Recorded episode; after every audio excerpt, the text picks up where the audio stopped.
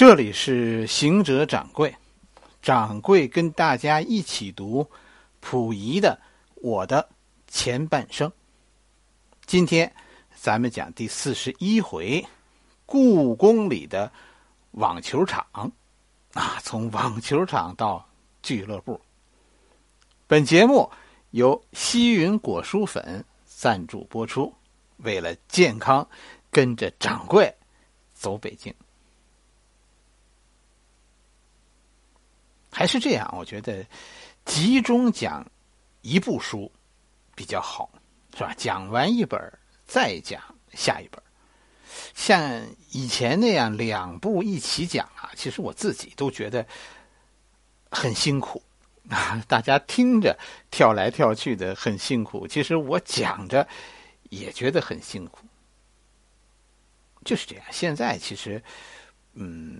越来越不舍得把自己投入所谓的事业了，我觉得我犯不上。对于我来说，现在讲故事就是就是乐趣，所以太辛苦的事，有时候觉得不愿意做了。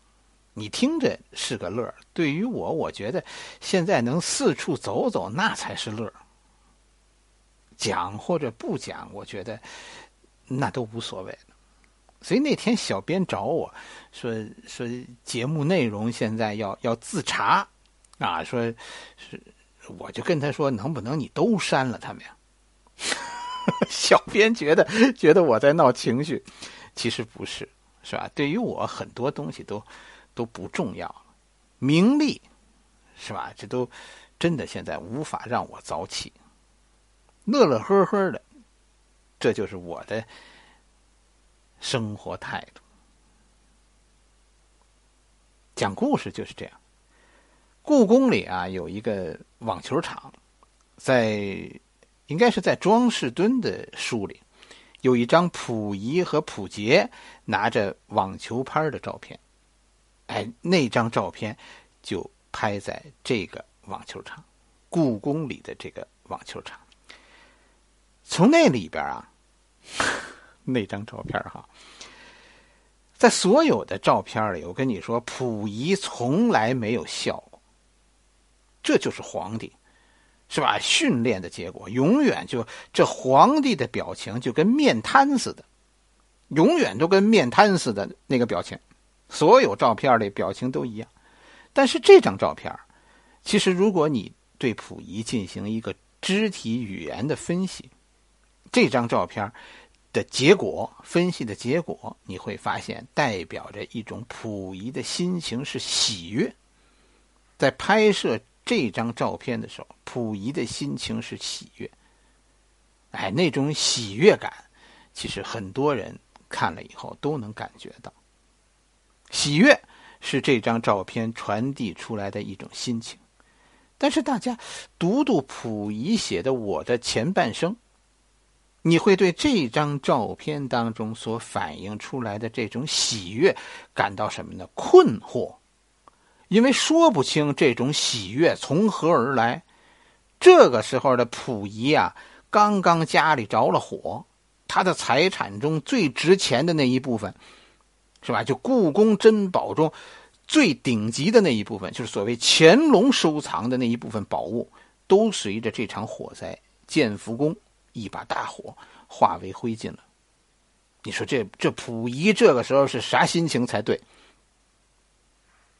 这时候心情应该很糟糕，而且按他自己说呢，他在书里说，不但这个时候损失很大，是吧？他自己还处在危险之中。溥仪在书里说了，为了他自己的安全，溥仪现在每天晚上啊睡觉床头都放一根棍子。担心太监们要暗害他，为什么后来不得不遣散了故宫里的太监呢？是吧？就是就在这个时候，溥仪说说他感到危险。你说在这样两重双重的打击面前，溥仪怎么会笑得那么灿烂？不是笑得那么灿烂，而是照出一张那样阳光的照片呢？关键是什么？溥仪照这个照片的网球场，应该是伤心地，这个网球场就是建在几天前刚刚烧毁的宫殿的废墟上的，连同宫殿一起被烧毁的是存放在这些宫殿里的乾隆皇帝一生积攒的宝物，这就是历史上著名的建福宫大火。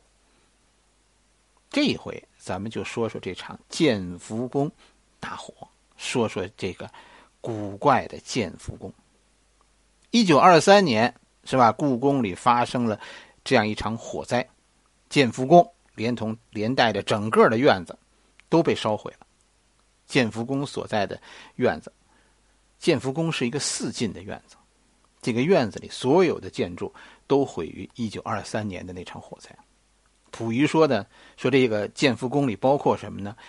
包括静怡轩、吉云楼，啊，碧林馆，还有妙莲华室，是吧？哎，延春阁、吉翠亭、广生楼，啊，宁辉楼、香云亭，其实这就是建福宫这个四进的院子，院子里的一切，甚至于建福宫后面有一个花园，这个建福花园，全部。都在这场火灾中灰飞烟灭。建福宫啊，建福宫在故宫的西北角。哎，建福宫是是乾隆修的，晚年乾隆最喜欢这个建福花园。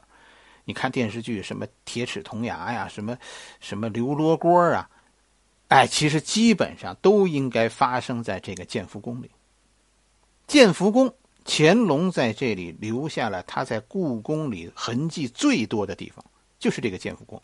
后来乾隆死了以后，他儿子嘉庆皇帝，是吧？嘉庆皇帝真正掌权以后，一上台，乾隆一死，嘉庆皇帝正式掌权了。一上来，嘉庆皇帝就做了两件事杀了他父亲的亲信和珅，另外一个呢，就是封闭了建福宫，连同里边所有的财宝全都封起来。你看前，你看这个溥仪在书里说说，一九二三年他去建福宫的时候，看见所有的箱子上还贴着封条，很多封条都是嘉庆皇帝的。这个话我跟你说，其实是有所指的。啊，这是一件关系到乾隆和嘉庆皇帝父子关系的话题。说起来 那就深了，说那个就说远了，咱们今儿就讲不完了。事后看呢，我跟你说，这个建福宫啊，真的是个是个是非之地。嘉庆皇帝封闭建福宫就对了，是吧？真的这是是非之地。咱咱们就说说这个。你看啊，这不，溥仪刚说要要要打开建福宫看看啊，说了一句盘点一下吧，是吧？在建福宫里说了一句盘点一下，啊，盘点一下这里边到底有什么。溥仪这个话，其实大家明白吗？溥仪在搞家产清点，要往外倒腾，你知道吗？要把故宫里的东西都倒腾出出故宫外。结果呢，故宫里最值钱的东西就是建福宫珍宝。溥仪刚这么一说，建福宫着火了。你看这件事儿后来没有结论，是吧？到底为什么着火？以后这这件事儿，咱们一会儿再说，下一集再说。咱们这一回就说，下一回咱们说溥仪在紫禁城里的威风的时候，咱们说说这建福宫着火到底背后是个什么故事。哎，咱们咱们今天呢，就就说这建福宫，真的这建福宫风水，我觉得有问题，不是风水有问题啊，是是是有些古典文化，我们真的要信。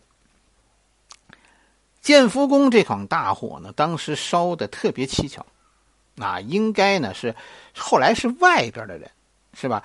溥仪说呢，说是意大利在在东交民巷的救火队发现了故宫着火了，叫开故宫的大门，这才把这把火扑灭。这件事奇怪在哪儿？奇怪就在这个消防队所在的位置，东交民巷。东郊民巷在哪儿？东郊民巷去过北京的大家都知道，东郊民巷在天安门的东南角。天安门在哪儿？天安门在故宫，在天安门广场的最北边是吧？建福宫又在故宫的西北角，你就这么一算下来，就这俩地儿啊，东郊民巷和和建福宫，其实呢是个大对角，一个在东南，一个在北京西北，距离上非常远。你想想，你想象一下当时的景象：故宫火光冲天，来西北角火光冲天，连那个东南角的啊，这东郊民巷的人都看见了。故宫外边已经人头攒动，但是故宫里边的几千人住在里边的，当时有几千人，鸦雀无声。所以后来有人说，说是这场火灾是故宫里边的人纵火。我跟你这说法是有道理的，谁放的呢？咱们下回说。故宫的这个区域以前就是所谓的冷宫。是最不吉利的地方。就八卦当中，西北是天门，乾卦属乾卦，是吧？要要不乾隆喜欢他呢？乾卦在此，但是真的在这个方向上问题多多，不是一般人镇得住、驾驭得了的。溥仪刚说，一九二三年大概五月六月，那说说刚说看看，这就着火了，变成一片废墟。溥仪呢不服。在这儿建了一个游戏场，就是那个网球场。建成以后，没打几场球，溥仪就被迫离开了紫禁城。就这个地儿待不得。想必嘉庆皇帝是明白这个道理的，是吧？以后的几个皇帝谁也没有动乾隆的那些财宝，都把它封闭了，是吧？乾隆这嘉庆皇帝封闭就对了。后来这几个皇帝肯定也是有说法的。溥仪呢？溥仪是犯了忌讳的。以后呢，这里就是一片瓦砾。从一九二三年开始，这里就是一片瓦砾，直到哪儿呢？直到一九九九年，两千年，是吧？这就是最近了。故宫博物院呢重建了这个建福宫，据说耗资一个亿，啊，至至今这个建福宫也未开放。我觉得，呃，我们也不需要期待什么，因为真的少去。这叫什么呢？建福宫这个地儿叫命运多舛，这个地方不去就不去吧，是吧？我给大家讲讲。一九九九年、两千年以后，这个建福宫里的事儿，哎呀，我跟你说，真的是古怪，是吧？我是一个不迷信的人，但是我觉得好多事儿啊，真的说不清。故宫可能跟大家说，从来也没有失盗过，被偷这，你偷到故宫上去了，我觉得这这就是麻烦了。我知道的唯一的一次失盗。说我知道的就是建福宫被盗，这就是重建 建福宫以后，两千零五年，两千年重建建福宫，两千零五年建福宫在这儿办了一个展览，结果被一个毛贼偷走了二十多件文物。这这是当代的黄三太的故事，三盗九龙碑，大家记得吗？是吧？杨香武，好家伙，我们小时候就是就是听这个长大的，啊，居然在。二零零五年，竟然成为成为现实了，发生了三盗九龙杯那样的事儿。故宫建福宫被盗，故宫闹贼这个事儿，我跟你说，当时在北京啊，叫人人皆知。夏天，哎呀，我跟你说，没人不知道的。在北京人心里，这是件大事儿，是个大乐儿，哎，属于属于不可思议、不得不讨论的那个范畴的。这件事关键在哪儿呢？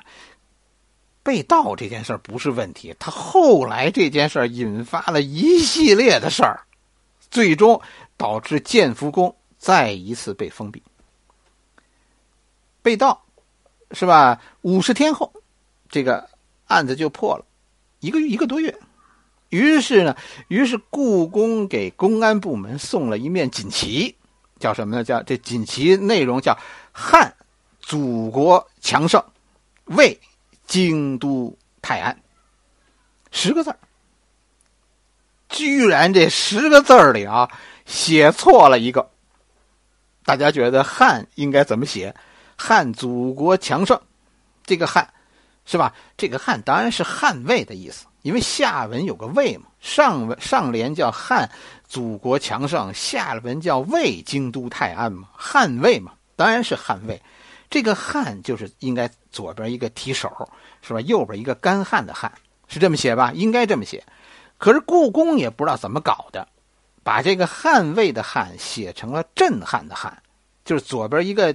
还是一个提手，是吧？右边是个感动的感，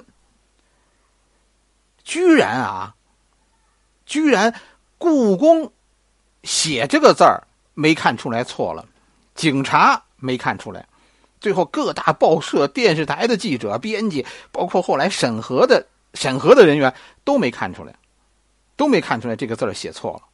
这个锦旗拍成照片见报，后来呢上了电视。到处宣传，哎呀，故宫这就算是糗大了。这个当时是一个大事件，是吧？后来故宫在这件事儿后来被称为叫什么叫错字门，是吧？什么人写错字儿都可以，唯独故宫不成，是吧？而且这个字儿错的要命啊！你想，汉祖国强盛，这是这是捍卫祖国呀。是吧？你你怎么能写成震撼的撼呢？是吧？这个这个震撼有扳倒的意思啊。你你到底要干什么？是吧？你是你是说公安部门保卫了，还是公安部门扳倒了什么呀？是吧？这你这分明是讽刺公安机关嘛？哎，其实写错一个字儿也没什么。你说谁没写过错字儿呢？这这不算大事儿。关键是跟着故宫的危机公关，这太中国了，太中国文化了，糟透了。故宫在在发现写错了一个字儿以后，居然怎么做呢？组织专家站出来说：“说我们写的这是通假字，这是古范儿，是吧？不是我写错了，是我们有意为之，啊，不是我学问不良，是你们不懂。”哎呀，这个。这个态度其实太让人愤怒了，是不是？于是这件事儿引发了一场滔天大浪。原本故宫不解释没问题，一个笑话而已，是吧？真的，故宫开始较真儿了，那咱们就说说吧。结果呢？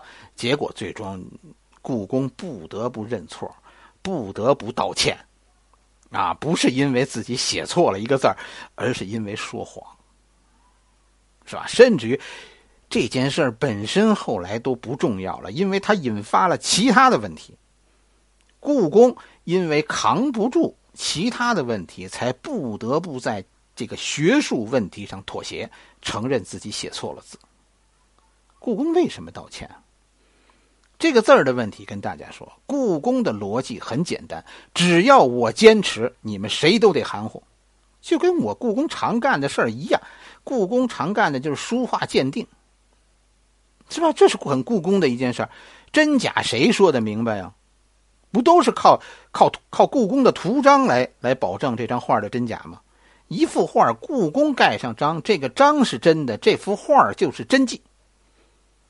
真画不知道不出来，是吧？谁知道这幅画是赝品呢？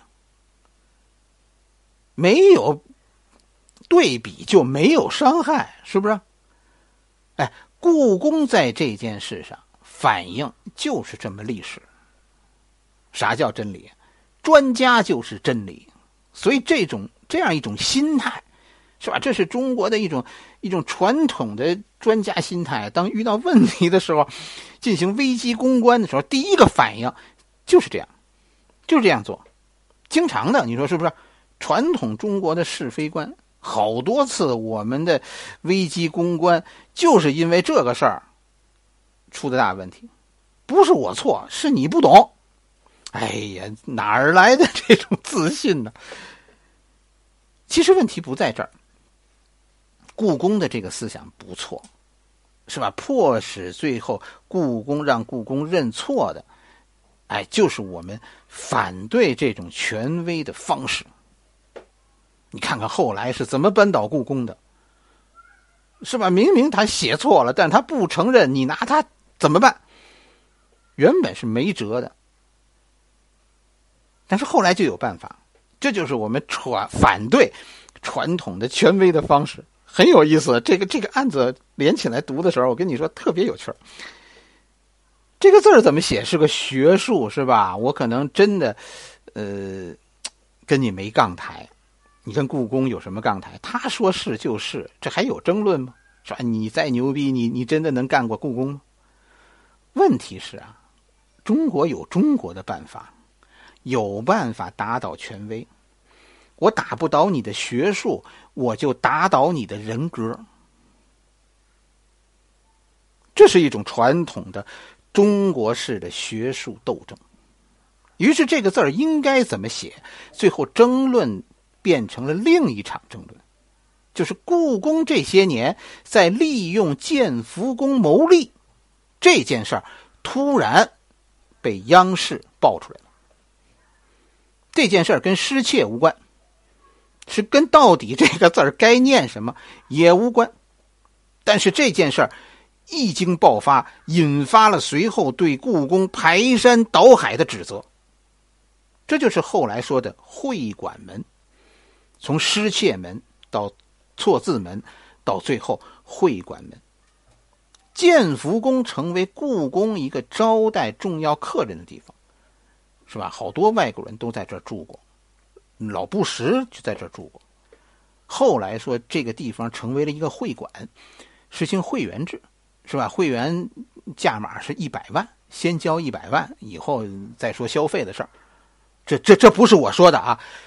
这是中央电视台说的。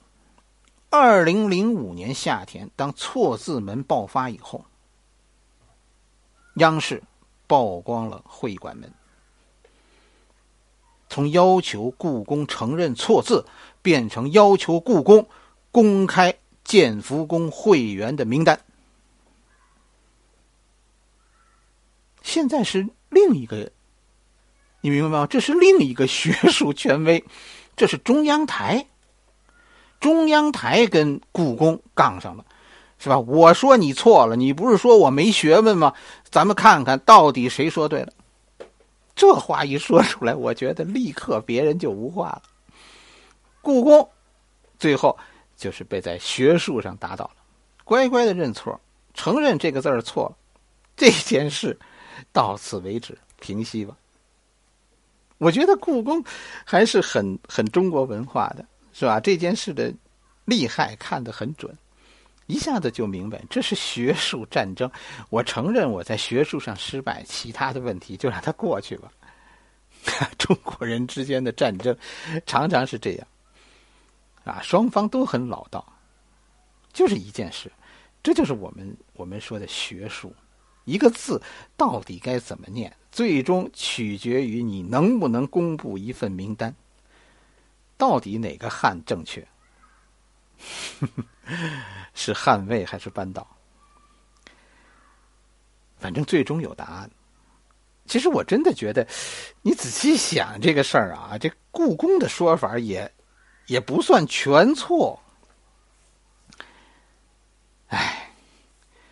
我估计现在建福宫可能要开放了，是吧？在二零零五年以后，建福宫一直关闭，就闲置着。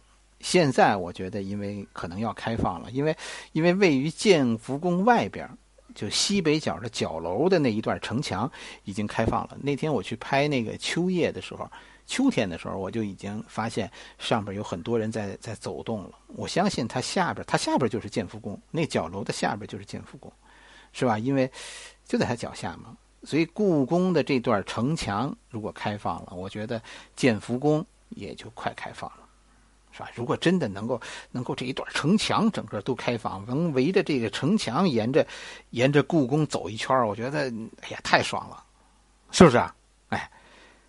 城墙我有很大的期待，建福宫我觉得远远我远远的看看就得了，是吧？我觉得我是不会去，因为因为胆子小，我这个人现在越来越迷信了，就是这样，岁数越来越大，火力啊越来越不如以前，冬天会怕冷了。好了，我们今天的故事就讲到这里，下一回我们继续讲。欢迎大家加掌柜的微信公众号“掌柜说历史”，汉语拼音的全拼。掌柜说历史。